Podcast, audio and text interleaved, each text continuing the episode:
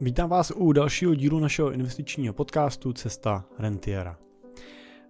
Pojďme se dnes podívat na to, jestli platí pořád to klasické 4% pravidlo pro výběr nekonečné renty. Pro tu úvahu si vypůjčím závěry eh, z Trinity Study pro rok 2023, která se právě tím eh, výpočtem simulace, eh, jak se bude vyvíjet majetek při 4% čerpáním anebo jiným procentním čerpáním zabývá. Moje jméno je Jiří Cimpel a jsem privátní investiční poradce a v Wealth Manager Cimpel a partneři, kde pomáháme našim klientům na jejich cestě k nekonečné rentě a následně tu rentu taky pomáháme čerpat tak, aby jim nikdy nedošla. No a právě proto je samozřejmě pro nás ten systém čerpání důležitým tématem a podíváme se na ní teda dneska trošku hlouběji.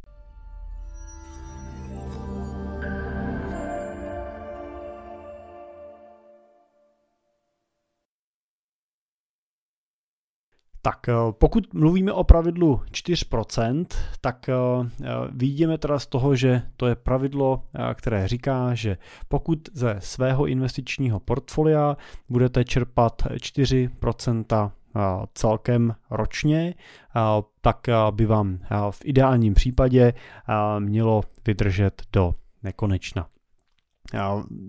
Důvod tomu je velmi jednoduchý.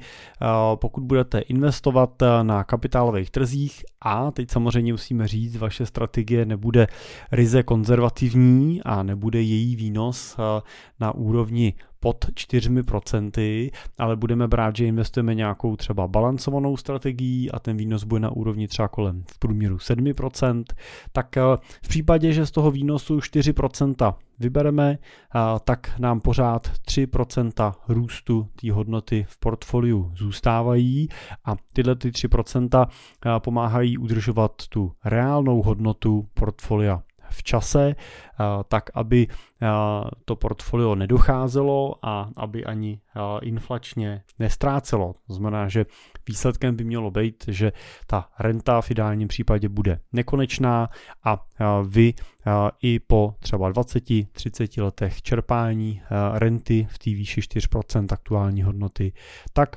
budete mít v nominálním vyjádření více, než jste na začátku toho čerpání měli. Tak, to je samozřejmě teorie. Pojďme si říct, jak tahle situace podle studie vypadá v praxi. Trinity Study počítala s tím obdobím čerpání renty po dobu 20 let a pracovala s tím, že jako úspěch, nebo respektive 100% naplnění toho cíle brala, že vám peníze vydrží po celou dobu toho čerpání. A to znamená, že se nedívala na, jako na 100% úspěch to, že po 20 letech jste měli teda stejně nebo víc v reálném vyjádření, než jste do portfolia vložili, ale že vám peníze v těch 20 letech nedošly a že i v extrémně těžkých časech, který samozřejmě na těch trzích můžou nastávat, tak ta hodnota toho majetku těch 20 let vydržela. Sice docházela, mohla třeba i klesat v těch extrémech, ale nikdy nedošla. To by znamenalo 100% naplnění toho cíle. Chápu, že to není automatickým cílem pro rentiera, který chce mít nekonečnou rentu, ale Trinity se na to tímhle tím způsobem dívala a může to, může to být bod, ze kterého můžeme pro ten, pro ten odhad výjít. To, co je zásadní, že oni v rámci té studie porovnávají ten plovoucí průměr od roku dokonce už 1871. To znamená, že brali jakýchkoliv 20 let po sobě jdoucích, včetně těch, který byli krásný a včetně těch, který byli extrémně těžký. Máme tam vlastně velkou hospodářskou krizi, máme tam obě dvě světové války, máme tam samozřejmě 80. leta a máme tam i třeba rok 2000 nebo 2008. To všechno byly byly eh, pro finanční trhy roky extrémně těžký. Tak a to, co ukazují oni na této 20 letý simulaci, tak uh, oni tam uh, srovnávají vlastně ty hodnoty pro uh, ten 4%, 6%, 8% výběr z portfolia a porovnávají to na různých typech portfolií. Nás budou asi zajímat ty portfolia, které nejsou stoprocentně dluhopisový, protože na ten typ portfolií asi v těch posledních 10-15 letech hodně ubral na své popularitě. Uvidíme, co nám přinesou roky další. Takže zkusíme se podívat na portfolia, které jsou spíš té kategorii portfolií akciových nebo jsou třeba v kategorii 50 na 50 akcie a dluhopisy. Pokud se podíváme na tyhle portfolia, tak na tom horizontu 20 let, a co je důležité říct, že je to při započtení inflace, to znamená při započtení toho, že ten výběr mírně navyšujete a že samozřejmě nás zajímá potom i ta konečná hodnota při porovnání s inflací, tak můžeme říct, že 4% pravidlo bylo, naplně, bylo vlastně 100% úspěšný u portfolií kategorií, kde je aspoň 25% akcí a víc.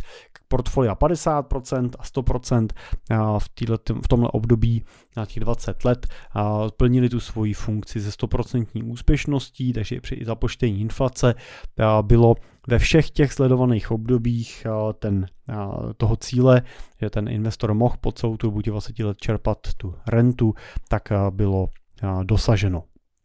Tak, Zajímavý samozřejmě je, pokud si pokusíme ten horizont protáhnout dál. A podíváme se na to, řekneme si, co se stane, když ten horizont protáhneme na 30 let tam už musíme říct, že ta naplněnost na 4% pravidle nebyla úplně 100%. A, a můžeme se podívat na to, že při 4% bylo při kategorii portfolia 50 na 50, tak ta úspěšnost byla někde na úrovni třeba 95%. Portfolio 100% akcí, na tom bylo líp, ale ani tohle portfolio nemělo ve všech případech naplněno a nastaly by i období od toho roku 1871, tak by byly do roku 2022 okamžiky, na kterých by prostě to nenaplnilo a došlo by k tomu, že by ty peníze došly dřív než po 30 letech. Pokud bychom se dívali na to, v jakým, nebo podívali na to, jak by to vypadalo ještě v delším horizontu, tak můžeme říct, že na horizontu třeba 40 let, tak byla ta situace ještě o trošičku horší na úrovni těch 50% akcí. Byla ta úspěšnost někde na úrovni kousek přes 80%, na úrovni 75% akcí by byla někde kolem 90% a 100 100% bylo přes 90% úspěšnosti. Ono 90%, 80% eh, vlastně nezní úplně špatně z pohledu nějaký úspěšnosti, ale eh, samozřejmě pokud si naplánujete eh, odchod do rentierského stavu třeba v 50 letech a dožijete se 90 let nebo odejdete ve 40 a dožijete se víc než 80, tak se samozřejmě nechcete dožít toho, že zrovna to naše období bude jedno, jedno z těch pěti, který prostě nezafungují a vám ty peníze nepokryjou celou tu dobu, na kterou jste je plánovali. Takže taková, takový plán by asi nebyl úplně ideální, nebyl úplně vhodný. Tak pokud bychom chtěli pracovat s tímhle hlediskem, tak by bylo vhodné se podívat na to, jestli existuje nějaký procento čerpání renty, který už by naplnilo ten horizont a ten cíl ve 100% těch sledovaných případů. No a takový procento existuje a dobrá zpráva je, že to procento není i při započtení inflace někde dramaticky daleko o 4%. Ne, nejsou to 2%, není to 1%, ale na úrovni těch 30 let by byl ten cíl i při započtení inflace naplněný ze 100%, to znamená peníze by 100% vydržely po celou dobu. Zase bereme to sledovaný období s tím plovoucím posunem těch 30 let od roku 1871 do roku 2022 a v tomhle případě to 100% naplnění u portfolií v kategorii 50% na 50% a a vejš, to znamená a větší podíl akcí, tak by bylo někde na úrovni třeba 3,8 4% toho výběru. Takže je, je to skutečně potom čistě o de, desetinách procent eh, při tom zvažovaném čerpání, tak pokud chcete mít eh, jistotu eh, a chcete mít nějakou rezervu toho čerpání, tak můžete zvažovat ten výběr ne na úrovni 4%, ale můžete ho zvažovat na úrovni 3,5%, která by i z pohledu právě téhle studie měla 100% šanci na úspěch. Z pohledu historických dat. Neznamená to, že nemůže nastat nějaká anomálie v dalších 30 letech, ale z pohledu historie více než století to portfolio by tu funkci plnilo. V rámci studie se taky na portálu Purswiss zabývali tím, kolik by zůstalo na účtu peněz při čerpání různých těch procentuálních sazeb a to porovnání v tomto případě, aby bylo relevantně možné udělat už od toho roku 1871, tak ho na tom plovoucím průměru dělali na čistě akciovém portfoliu. Tady se musíme podívat odlínu o to, že se nedíváme na portfolio v kombinaci dluhopisy a akcie, ale díváme se teda na portfolio, který by bylo 100% akciový a čerpal bych z něj nějaký procento té pravidelné renty. No a v tomhle případě studie ukazuje, že při době trvání portfolia po dobu 40 let, tak při čerpání renty na úrovni 4%, tak budeme mít z tisíce dolarů, kalkuluju v dolarech, tak z tisíce dolarů budeme mít při 4% výběru v průměru hodnotu někde na úrovni kolem 20 tisíc dolarů. Takže i přesto, že čerpám tu rentu ve výši 4% ročně, tak to portfolio po 40 letech by mělo mít hodnotu 20 násobků v tom nominálním teda vyjádření. A pokud bychom snížili ten, tu míru výběru na úroveň na kolem 3%, tak by ta hodnota byla kolem 25 tisíc dolarů z každého tisíce uložený, takže byl by to třeba 25 násobek.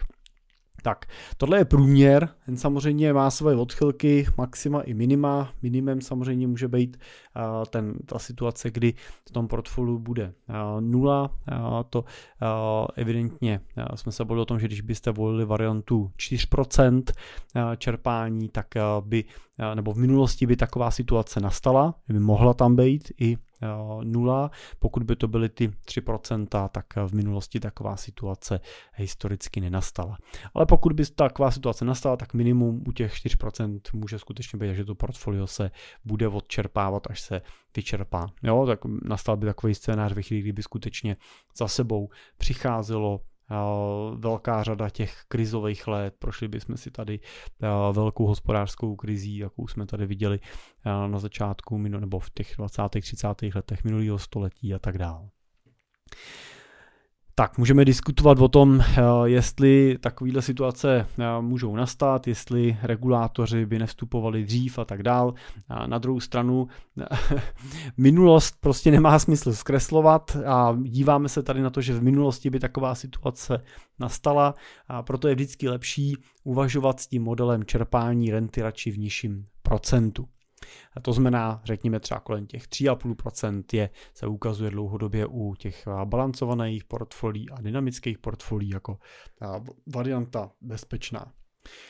My teda ještě využíváme pro to řekněme, sklidnění a zvýšení procenta úspěšnosti toho čerpání, tak využíváme při čerpání v podobě pravidelných odkupů z portfolia takzvanou více kyblíkovou metodu, takový bucket systém.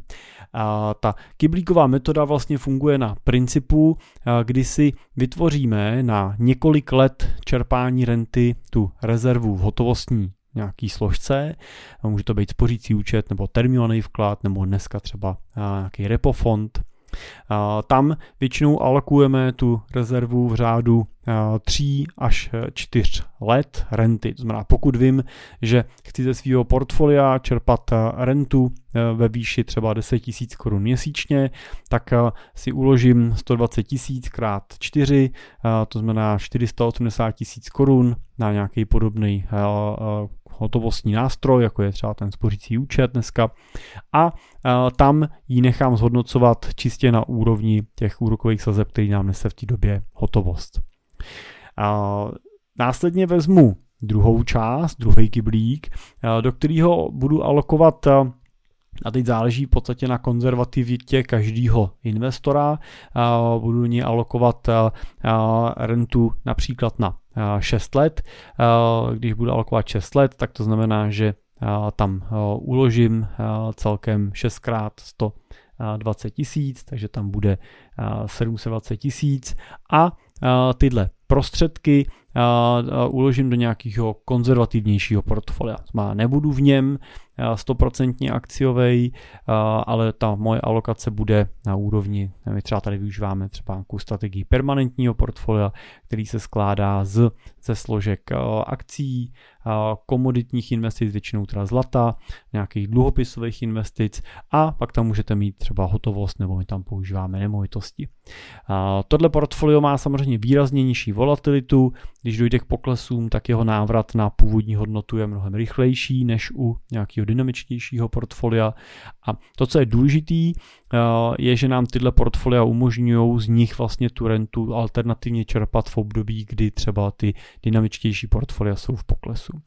No a pokud zvolím takovouhle strategii a jsem, a řekněme, zkušeným investorem nebo dynamickým investorem, tak eh, si můžu dovolit vlastně ten zbytek těch aktiv, eh, to svoji nosnou část portfolia, uložit už nějakou dynamičtější cestou. To znamená, můžeme je uložit už do portfolia, který má ten poměr akcí citelně vyšší a teď si můžete říct ten limit. Pro někoho bude limit 100% v akcích v takovýhle kombinaci bezpečný a přijatelný. Někdo zase naopak řekne, jo, ale já přece jenom nechci vidět volatilitu o 50% na tom svém hlavním portfoliu, tak bude volit nějakou strategii s alokací třeba těch 50 nebo 60% akcie a těch 40% další aktiva. My třeba tady často využíváme, nebo nejčastěji využíváme takovýto nosný portfolio inspirovaný Nobelovou nadací, který má 55% v akciové složce, má 20% v nemovitostních akcích a 25% v dluhopisových pozicích. Tak u tohohle toho třetího portfolia už musíme počítat, že ta volatilita může být vyšší, může nám to portfolio klesnout a může trvat delší dobu, než se vrátí zpátky na ty svoje maxima. Teď například vidíme, že ty portfolia klesly na začátku roku 2022, nebo respektive klesaly po celou dobu roku 2022. Letos teda po celou dobu rostou letošního roku, ale ještě nejsou na těch maximech, který měli v lednu 2022 a může trvat klidně třeba ještě měsíce, nebo to může trvat třeba do konce příštího roku, nebo to může trvat samozřejmě i díl, než se do toho svého maxima zase vrátí. Takže tady se musíme dívat na to, že když přijde větší pokles, tak může trvat roky, než to portfolio doroste zpátky do té svojí původní eh, hodnoty. A přesně kvůli tomu, aby jsme v těchto těch letech nemuseli prodávat ty pozice v poklesu, tak máme vytvořenou tu uh, složku kyblíku hotovostního anebo toho kyblíku konzervativního.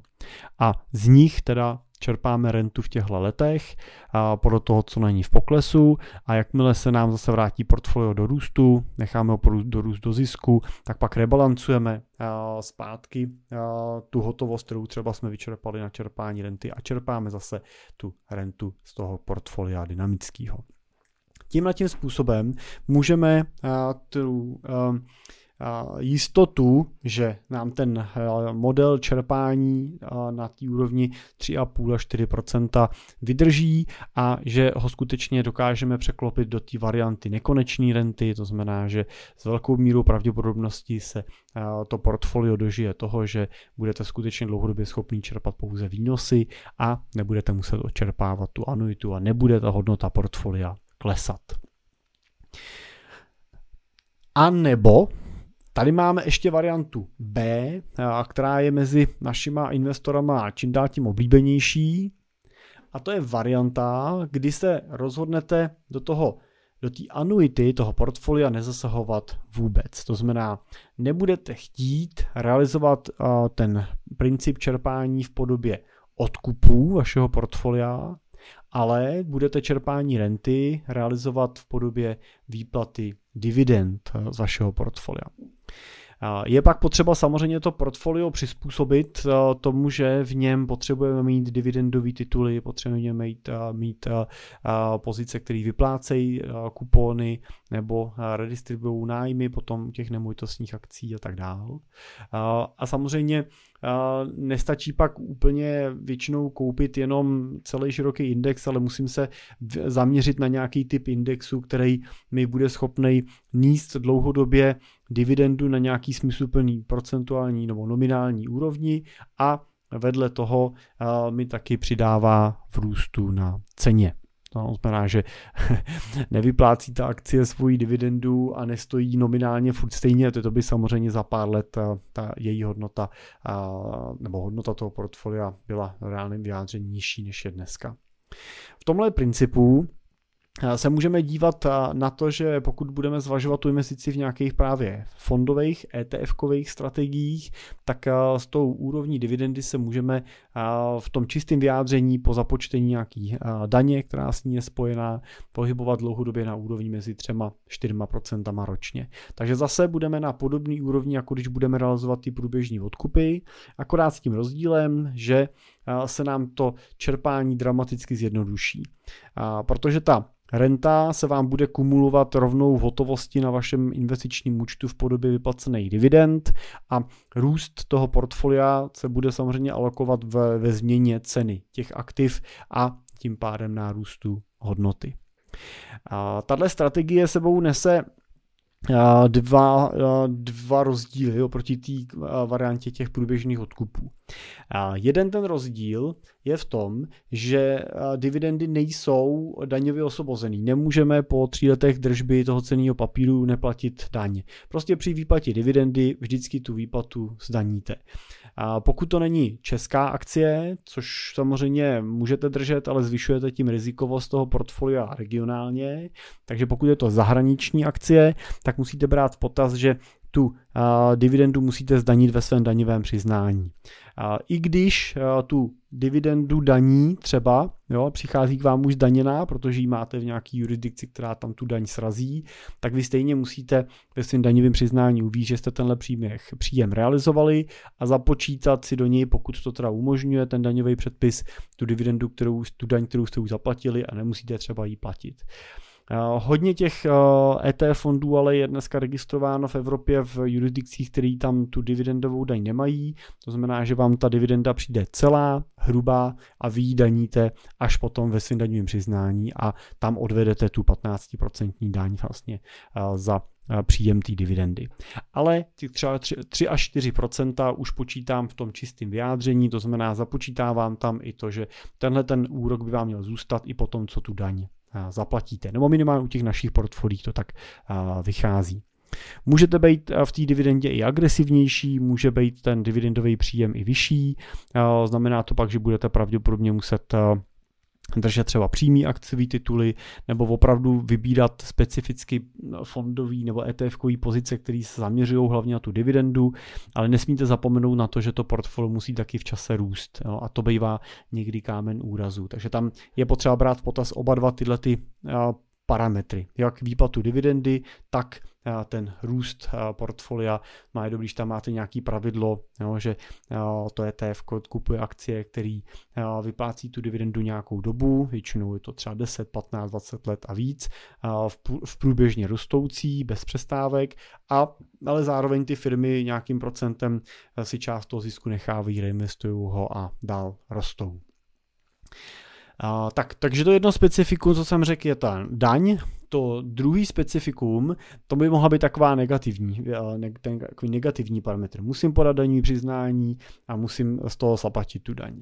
Druhým parametrem, který ale je spíš pozitivní, je to, že ta dividenda přichází u těchto těch pozic, u těchto typu ETF, který jsem zmiňoval, tak ona přichází pořád. Přichází i v těch krizových letech. Ty firmy to jsou většinou globální giganti a oni nechtějí ztratit tu svoji pozici, nechtějí zklamat ty svoje investory, akcionáře a přerušit nějakou třeba 10, 20, 30 letou šňůru nepřerušených dividend a tak prostě tu dividendu platí i v těch letech, jako byl třeba rok 2008 a tak dále. Takže se dá celkem dobře spolehnout na to, že ta renta díky té dividendě bude přicházet v nominální hodnotě pořád podobný. Ona přichází podobný a mírně rostoucí v čase. A pro vás to tak může být investice podobná třeba investici do nemovitostí, protože u nemovitostí vás taky zajímá primárně ten příjem, který vám ta nemovitost nese a ta, tu cenu a její změnu tolik neřešíte. A platí to i u těch dividendových portfolií, kdy investoři primárně řeší, že ano, mám rentu na účtu, můžu si ji vybrat podle plánu a už se nevzrušují, nebo není to tolik vzrušující, jestli zrovna jsem třeba minus 20, minus 30 na portfoliu. Protože pokud se minus 30, ale hodnota renty v nominálním vyjádření je stejná jako před rokem nebo je mírně navíc, tak eh, se nic eh, neděje a já si v klidu vysedím ten návrat toho portfolia zase eh, do té úrovně návratu na původní hodnotu a do dalšího zisku. Takže Díky tomu zase můžeme říct, že nemusím v portfoliu držet tři kyblíky, nemusím alokovat tolik peněz do konzervativních aktiv, ale bude mi stačit pravděpodobně, když si tam pro jistotu nechám na dva, když budu konzervativní tři roky třeba rentu v nějaký hotovostní ekvitě, abych si případně mohl doplnit, kdyby byl velký extrém a přišla ta renta o kousek nižší, tak abych si doplnil z té hotovostní rezervy tu vybranou rentu, ale nepotřebuju tam držet 10 let jako v té variantě kyblíkový. No a díky tomu samozřejmě zase můžu mít víc zainvestováno, můžu být i v té investici o něco dynamičtější a díky tomu mi to přinese nějaký vyšší výnos. A dá se kalkulovat s tím, že tenhle výnos vám bude kompenzovat pravděpodobně velkou část toho více nákladů v podobě daně z dividend, kterou budete po cestě platit. Tak, co bych tomu řekl závěrem? Žádný Neprůstřelný řešení neexistuje. Nic není stoprocentního. Vždycky můžou nastat situace, které otočí tu vaší strategii na ruby a je potřeba je reflektovat, je potřeba se na ně dívat. Jo, my, tohle je třeba jedna z rolí, kterou plníme. Občas jako investoři tak jako namítnou, že jsme na tom portfoliu poslední rok, dva třeba nic nezměnili, tak jestli něco děláme, tak já vždycky musím jen upozorňovat, že děláme. Jo, to, co my děláme, je to, že ty portfolia analyzujeme, držíme to pořád vlastně vlastně v té aktuální hodnotě eh, čekáme a hledáme různé cyklické změny o tom trhu, které můžou znamenat úpravu těch portfolií a speciálně pro portfolia potom třeba v rentierské fázi je eh, tohle velmi zásadní bod. Ale nejenom v rentierské fázi, ale i v té akumulační bázi je potřeba pořád držet vlastně to portfolio v nějaký aktuální léně, která odráží za prvý rizikovost pozic, který máme nakoupený, je potřeba se dívat na ty konkrétní pozice, jestli pořád plní tu svoji hodnotu a tu svoji bezpečnostní funkci a je potřeba dívat si na to, jestli ta alokace taky stále odpovídá tomu aktuálnímu cyklu a tu aktuální situaci, která na tom trhu v tu chvíli vládne. Neznamená to, že díky této analytice dokážeme těm vlnám předcházet. Eh, to, co to znamená, ale že dokážeme to portfolio chránit před tím, aby jsme v něm neměli něco, co by mohlo znamenat, že v případě, že nastane nějaká situace, tak třeba skončí na nule. Jo, tohle je riziko, který určitě je potřeba vždycky eliminovat. No a řekli jsme si teda, že máme dva modely čerpání renty, že tam je ten model těch průběžných odkupů a že tam je model čerpání v podobě dividend. Závěrem můžeme říct, že teda pokud chcete kalkulovat tu rentu v nějaký bezpečný úrovni, tak je vhodný, když ji budete kalkulovat radši na úrovni konzervativně o kousek menší, to znamená ne třeba 4, ale třeba těch 3,5% nebo kousek nad 3,5%. Tahle varianta je pak plnitelná jak v úrovni těch odkupů, tak v úrovni těch té dividendové strategie a je to pak spíš jenom na individuálním zvážení toho, která z těch cest je pro vás vhodnější, která je eh, lepší. Jo, takže kdybyste řekli, eh, že jste eh, zaměstnanci, nikdy jste daní přiznání nepodávali, nechcete ho začít podávat ani kvůli tomu, že začínáte čerpat rentu, prostě se tím nechcete zabývat, kdyby to udělal někdo za vás, tak v takovém případě samozřejmě je vhodnější varianta průběžných odkupů, kde díky těm tříletým daňovým testům se tomu můžete úplně vyhnout. Máme taky některý investory, kteří jsou extrémně citliví na jakýkoliv jako daně, jo, nechtějí platit z principu daně ze zisku, tak tam samozřejmě ta varianta těch průběžných odkupů je lepší jednodušší a funkční. A zase naopak u investorů, kteří nejsou tak senzitivní vůči tomu, jestli platí nějakou daň, dokážou si zhodnotit, že ta daň je kompenzovaná třeba v podobě potenciálně vyššího výnosu a vyhovuje jim právě ten model toho, že to automaticky generuje cash flow a nemusí nic prodávat, což ta senzitivita zase v tomto případě může být na to, že musím dát pokyny k prodeji a odčerpávat část těch pozic, co jsem nakoupil, tak pro tyhle investory zase je ta strategie dividendová vhodnější a skutečně je třeba zajímavá pro investory, který přechází třeba do rentové fáze života po třeba prodeji nějakého majetku, po prodeji firmy nebo po prodeji nemovitostního portfolia, protože vlastně to jejich portfolio pak chová stejně, jako se chovalo to podnikání nebo ty nemovitosti. Prostě generuje cash, kterou oni můžou utrácet a hodnota toho majetku zůstává vlastně v rostoucí bázi a nesnižuje se ten počet těch akcí, který v tom portfoliu vlastně držíte.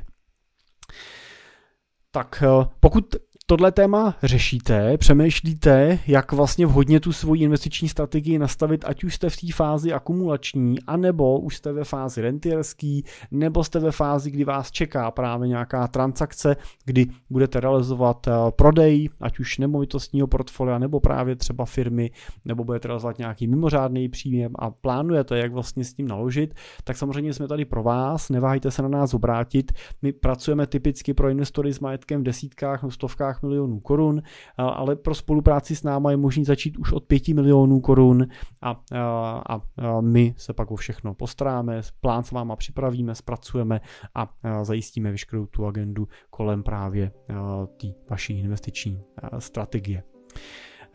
Takže pokud je to pro vás aktuální, neváhejte se nás obrátit, jednoduše to můžete udělat na mém e-mailu jiřizavináč.simple.cz anebo možná ještě jednodušší varianta, když kliknete na našich webovkách na tlačítko chci být klientem a my se vám obratem ozveme a naplánujeme další kroky a potkáme se osobně.